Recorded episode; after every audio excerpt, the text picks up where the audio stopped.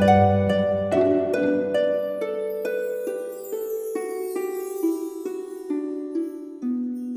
イルセラピーでバラ色の人生。宇宙とつながるミオラジオ。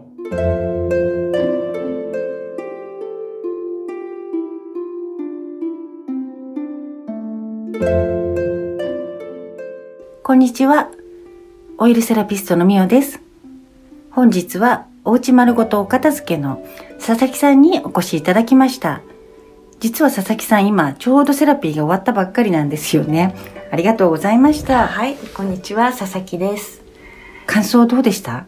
えっ、とですね、実はお見せできないのが残念なんですが、顔がシュッてなってるんですよね。そうなってます、ね。あの実はこう頭ねすごく疲れてらっしゃって、頭を打つと顔がね、うん。シュッてなるんですよ。うん、そうそう。で、みおさんいつも別に小顔にするのが目的じゃないんですけどっておっしゃるけど、そうなんです。なんか、いつもねあの美容健康の人だと思われてるんですけど、うん。それはもう入り口に過ぎなくって、うん。体がこう緩んでいくと勝手にリフトアップされていくので、うん。もうおまけみたいなもんなんですよ顔が上がっちゃうっていうのは、うん。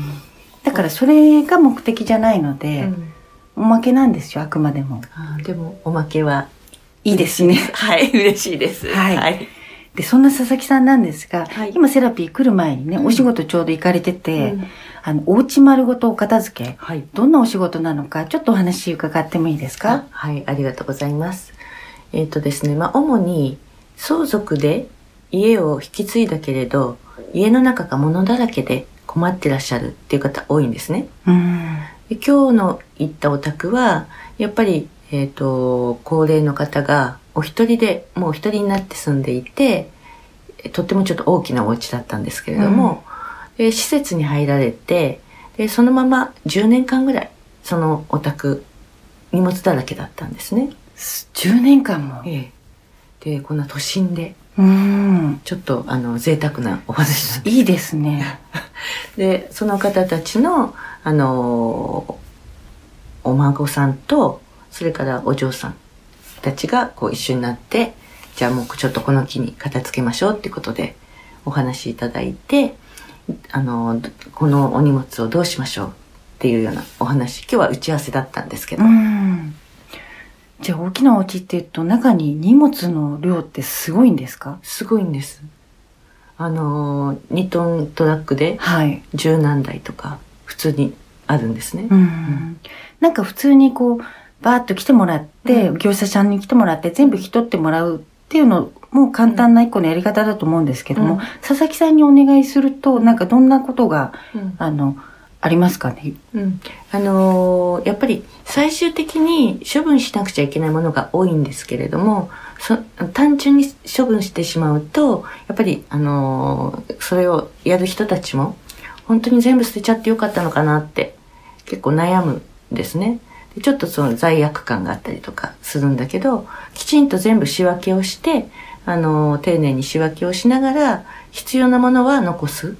で最終的に全部目を通した上であの処分するっていう形にすると、うんすごくなんかすっきりしたなっていうおっしゃっていただきますね。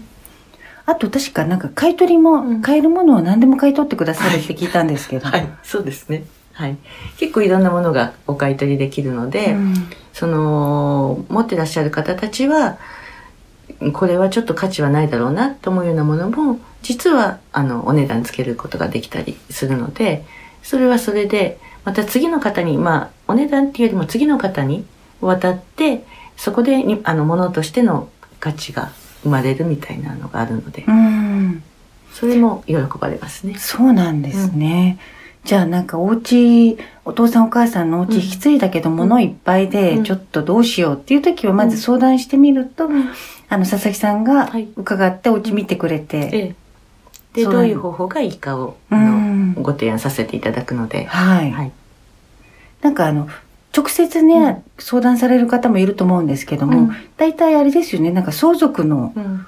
えっと、税理士さんかなんかに紹紹介されることが多いってね、聞いたんですけども、ええそうですね。やっぱり相続案件扱ってらっしゃる方が、えー窓口になってくださってあなかなかちょっと私のところにいきなりあの買い取りも仕分けも あの処分もしてくださいっていう方はいらっしゃらないので、うん。いろいろお話伺う中であそれだったらこういう方がいるので一度会ってみませんかって言ってご紹介を受けることが多いです。うーん。いやでもなんかお家を片付けると、うん。こうそのね、ん。あの依頼したお客様のなんかこう心理的なこうなんでしょう状態って何か変化あるんですか？そうですね。あのもうよく言われることなんですけど物の整理で心もすっきりっていうようなことであの物を整理することでやっぱりそのいろいろなことが整って次のステップに行きやすくなるっていうことがあって、そうですよね、うん。結構病んでる方って意外とやっぱりお家の中物だらけでうん。ちょっと乱れてる人って多いって言いますもんね。うん。そうですね。あの片付けられないっていうのはその忙しいっていうことももちろんあると思うんですけど、皆さんね働いてる方が多いのでいろいろな優先順位が他に行っちゃうとかっていうのもあるけどでもやっぱり物をこう溜め込んでしまうちょっとあの尋常でなく溜め込んでしまうっていう方はやっぱりどこかにちょっとあの滞りっていうか、うんあるんですよね。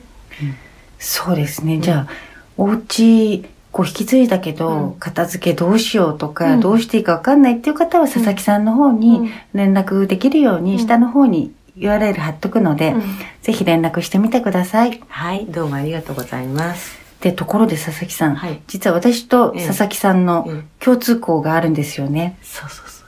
一番最初にお話しした時にも、実は私のテーマとミオさんのテーマ一緒ですよっていう話をしたと思うんですけど、はい。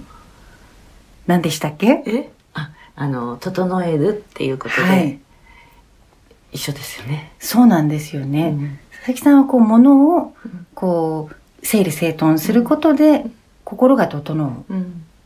で、私の方はまあ、体をを整えていくことで心が整っていく。うんで、本当整うで共共通のね、あうんテーマがありますねってお話ししましたよね、確うんか。そうです、そうです。結構ミオさんとは、あの、共共通っていうか、共通の話題とか、うん共通の興味とか。そうですよね。そう、実はあの、私ね、佐々木さんとは仲良くさせていただいて、えっと、去年でしたっけ？あの、うん。うんある神社に、あ、宇宙とつながるお話ですか？そうそうそう、出ましたね。はい。そう、このね、あの、番組のタイトルに宇宙とつながるってあるんですけども、うん。まあそんなにパワースポット巡りはしないんですけども、ちょっと、もうここ行きたいっていう神社があった時は、もう本当に、あの、もう絶対行くんですよ。で、たまたまそれがね、佐々木さんのお知り合いの、あの、近くだったので、うん佐々木さんにもう一緒に案内していただいて、はい。その神社、うん覚えてますか、はい。ちょっと最初名前間違えてましたね。はい。そうなんです。寒原神社にね、はいお参り行ってきましたよね。ええそうそう。そんな感じで、あの、なんか、あの、まあ、宇宙とつながるって言って、このオイルセラピー自体が、なんて言うんでしょう、人間ってね、ただただこう、物質として生きてるだけじゃなくって、うん。やっぱりエネルギー体なのうん。で、その、あの、なんて言うんでしょう、宇宙的なエネルギーとかうん。神様的なエネルギーっていうのをうん。私はいただいて、うん。それを流すっていうい、ちょっと巫女さんみたいなうん。イメージでやってるんですけども、なんか感じ、感じます？うん。あのー、ミオさんを通して浄化されていくんだなっていう。そうなんです。浄化もテーマなので、うん。そいや、でも、本当に宇宙の話とか、うんそっちのちょっとこう、スピリチュアル的なお話になってくるう。と、もう本当に尽きないので、次回またこれはぜひ、あの、うん佐々木さんと深めていきたいテーマなので、はいぜひぜひまたゲストで、あの、来てください。ありがとうございます。本日はありがとうございました。それ、あ、それでは佐々木さん、今日は一緒に、はいあの、最後の締めの言葉言いますので、はいはい、行きます。それでは皆さん、ごきげんよう。